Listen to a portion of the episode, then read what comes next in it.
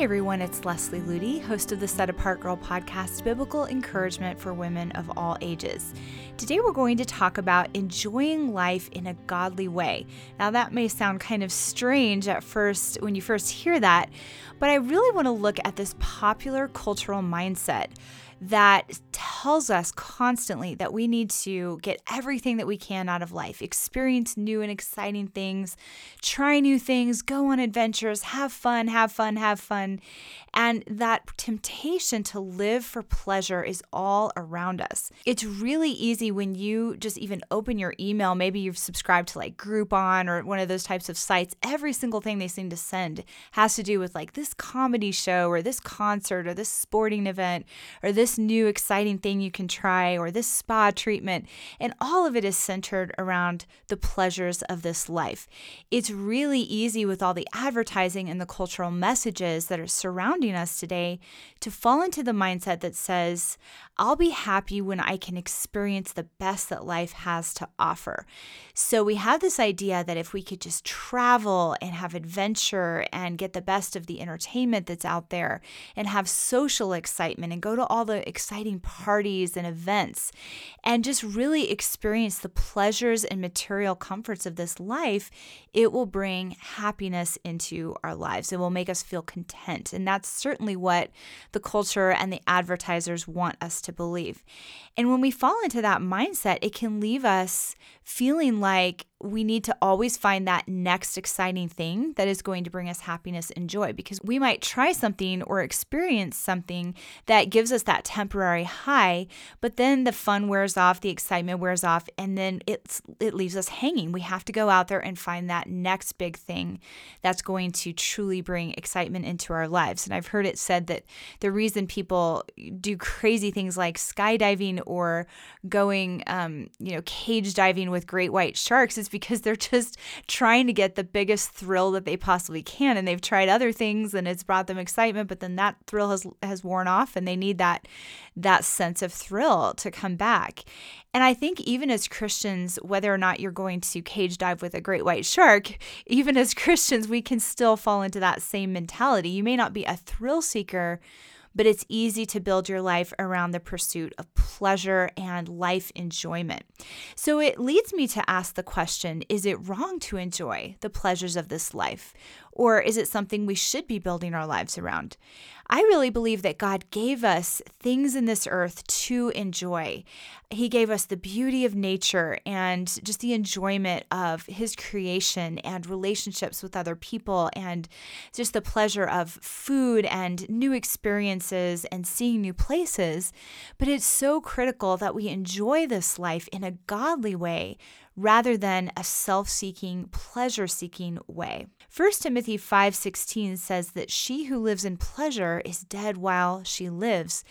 And basically, that verse is talking about the fact that if we look to earthly things to fulfill us and temporary pleasures of this world to bring us happiness, we are only going to go from one temporary high to the next. The reality is that true happiness can only be found when we live for eternity. I love this quote by C.T. Studd. You may have heard me say it before. Only one life, it will soon be past. Only what's done for Christ will last. So we need to be asking ourselves the question as we walk through this life, as we enjoy the things that God has put here for us to enjoy, are we living with an internal mindset? Are we investing into things that are going to last for eternity, or are we simply going from one temporary high to the next. I think the book of Ecclesiastes is such an incredible reminder to us that there is only one thing that can truly satisfy, and that is a relationship with Jesus Christ. I was reading through a commentary on Ecclesiastes by J. Vernon McGee, and he said, In Ecclesiastes, we learn that without Christ, we cannot be satisfied, even if we possess the whole world.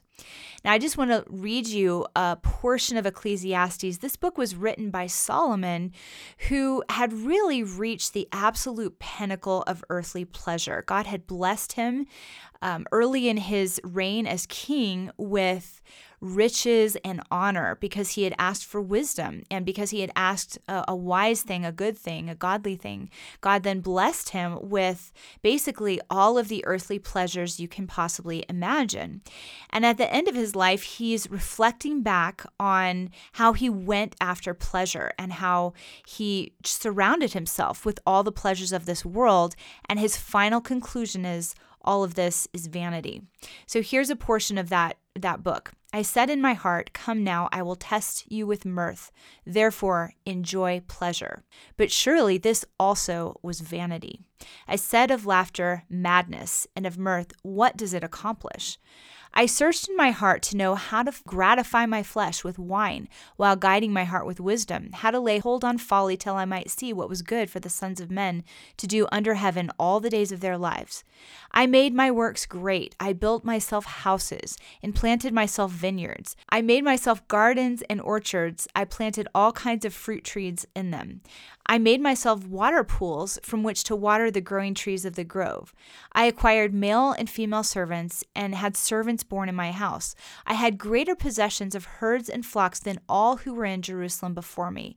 I also gathered for myself silver and gold and the special treasures of the king and the provinces. I acquired male and female singers, the delights of the sons of men, and musical instruments of all kinds. So I became great and excelled more than all who were before me in Jerusalem. Also, my wisdom remained with me. Whatever my eyes desired, I did not keep from them. I did not withhold my heart from any pleasure, for my heart rejoiced in all my labor, and this was the reward from all my labor. Then I looked on all the works that my hands had done, and on the labor in which I had toiled, and indeed all was vanity and grasping for the wind. There was no profit under the sun. Wow, so here is a man who had everything life could possibly offer all of the riches, all of the comforts, all of the entertainment, all of the achievement that you could ever have in this life. And at the end, he looks back on it and says, All is vanity and grasping for the wind. Now, these verses are actually not there in the Bible to just depress us with the futility of life. That is what I actually used to think that Ecclesiastes was, which is this book of futility and hopelessness. I believe that these verses remind us that when we pursue and even attain the very best that life has to offer, it actually doesn't bring us true joy. The Bible makes it so clear that we can have joy unspeakable and full of glory, not when we pursue earthly pleasures, but when we build our lives around heavenly treasure. If you've ever talked to anyone at the end of their life who has built everything around success and pleasure and climbing the ladder, you'll usually hear them say that it really didn't fulfill them and that they're regretful of how they spent their lives. Then, on the other hand, if you ever talk to someone at the end of their life who has built their life around eternal things and they truly have treasure in heaven, you'll find that they're joyful and fulfilled and eager to enter into eternity, even if they've experienced very little of life's earthly pleasures. I remember hearing about a missionary who gave his entire life for winning souls and building the kingdom of God. And he was surrounded by his family as he was dying and realized he had very little earthly treasure to leave them as a legacy, but he had so much treasure in heaven and so much spiritual legacy to pass on to them.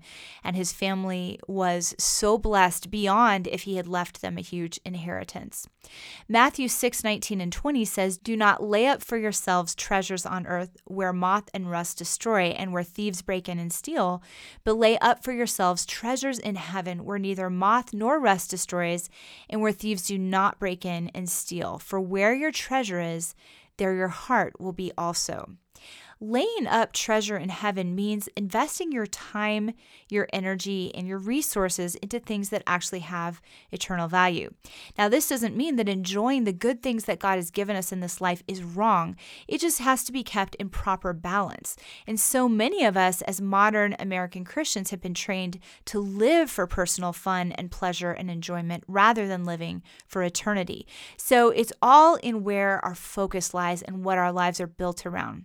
When we build our lives around temporal pleasures, and we look to earthly things for our joy and comfort, the Bible says that we are dead while we live. And yet, if we're building our lives around eternity, we can enjoy the things in life that God puts here for us to enjoy without letting us derail us from our eternal focus. So, I just want to give you a few practical ways to enjoy the things that God has given us on this earth while maintaining an eternal focus. Because as I said earlier, God has given us a beautiful world to experience and to delight in. And my husband Eric and I, we love to hike and enjoy nature. We love to take bike rides. We love to go on fun family adventures with our kids. And even when I'm doing fun or recreational things, God's challenged me to just keep my focus centered on Him and built around His priorities for my life. I think oftentimes we have this mentality that when we're doing something recreational or fun or relaxing, we have to unplug from our spiritual life and kind of enjoy life for a while and then plug back into God. But God actually intends us to walk with Him throughout everything that we do in every single day, even if it's something that is for fun and relaxation.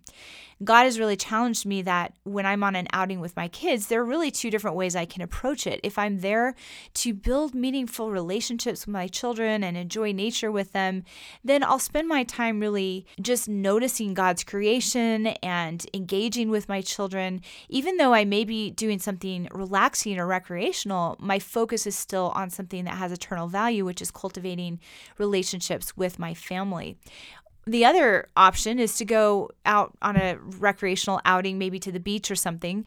Maybe I'm with my family, but my mentality is I just want to be by myself and have me time and rest and relax, but in a selfish way. And usually, if I have that mentality, I kind of tune my family out and try to look for ways that I can indulge in selfish pleasure. And one attitude is pleasing to God, enjoying His creation, enjoying the good things in life that He's given me, but still cultivating things that have eternal value. The other is basically just built around selfish pleasure. I deserve this. I deserve to turn my mind off from spiritual things, to tune out the world and just focus on myself. So, as you go about your daily life, I would encourage you to prayerfully examine the motives behind why you spend the time doing the things that you do. When you're evaluating any activity, I would encourage you to ask yourself some questions. Am I doing this for selfish reasons or God honoring ones? Is this activity just frivolous and pointless, or does it really serve a higher purpose? And even if that purpose is to be refreshed and renewed so that you can uh, be even stronger for what God has called you to, that is still a valuable thing as long as you're not unplugging from your relationship with God and having to plug into the values of this world in order to do that. So, here are some ways that you can tell whether an activity has eternal value. It causes you to draw closer to Jesus Christ and learn more about him, or it builds meaningful relationships with people that God has put in your life. It helps you bless others and assists you in sharing the love of Christ with them.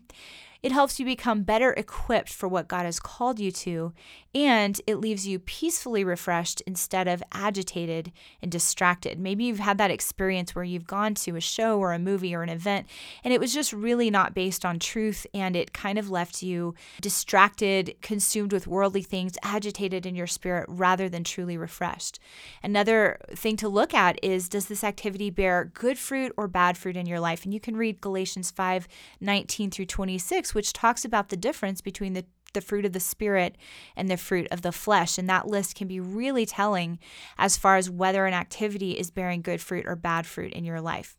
So it can be really helpful as you're evaluating whether these choices in your life are serving God's purposes and, and really focusing you on eternity. It can be helpful to write down the specific things that you know that God has called you to and then compare your free time activities or your daily activities against those things. So, for example, during this time of my life, I know that God has called me to cultivate my relationship with Him, to serve my husband and my children, to be a keeper of my home, and to give my time and energy to the ministry that He's entrusted to me.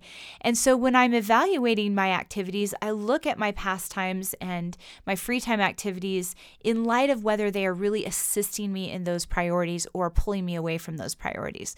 So if it has to do with, you know, reading a book or um, studying something on how I can be a better wife and mother, that's definitely in alignment with what God has called me to. But just spending an hour chit chatting on the phone with a friend about frivolous, meaningless things while my kids run out of control around the house and I sort of ignore my family, that doesn't align with God's priorities for me in this season. If if I feel led to email a friend who's in need of truth and encouragement, that does fit what God has called me to in this season. But texting about meaningless and trivial things throughout the day does not. So that might give you a little idea of how I apply these things on a daily basis. Remember, the Bible says that even the smallest areas of our lives, like eating and drinking, should be done for His glory and not for our own selfish pleasure. So, when you allow your daily activities to serve God's purposes for your life rather than your own, you will begin to gain an eternal focus in everything you do.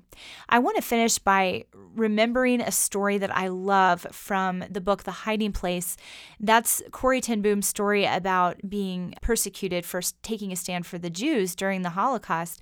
She writes about her sister Betsy, who actually died in the concentration camp that they were put in. Before they went into that camp, Betsy had this incredible gift for creating beauty. And she loved flowers and she loved beautiful things and she loved to cook. And everywhere she went and everything she did, she used that gift of beauty to bless and to serve others. And it was so neat to read her story and realize that she was enjoying the beautiful and good things that God had given her in this life, but she was also doing those things to bless others. And even when she was put in a prison cell, Corrie had the opportunity to walk by that prison cell and see that Betsy had transformed it the best she could with what she had into a place of beauty. She had arranged food packages a certain way and hung coats a specific way on the walls and rolled the bed mats and just added that sparkle of life and beauty and created that that gift to others, even in a prison cell. So, whatever God has given you a specific bent towards uh, that has to do with just enjoying um, the gifts that He's given you or the beauty that He's given uh, you in this life or in His creation, I would encourage you to remember Betsy ten Boom and cultivate that with an eternal focus and an eye that says, How can I use this to bless and serve others and to serve God's purposes for my life?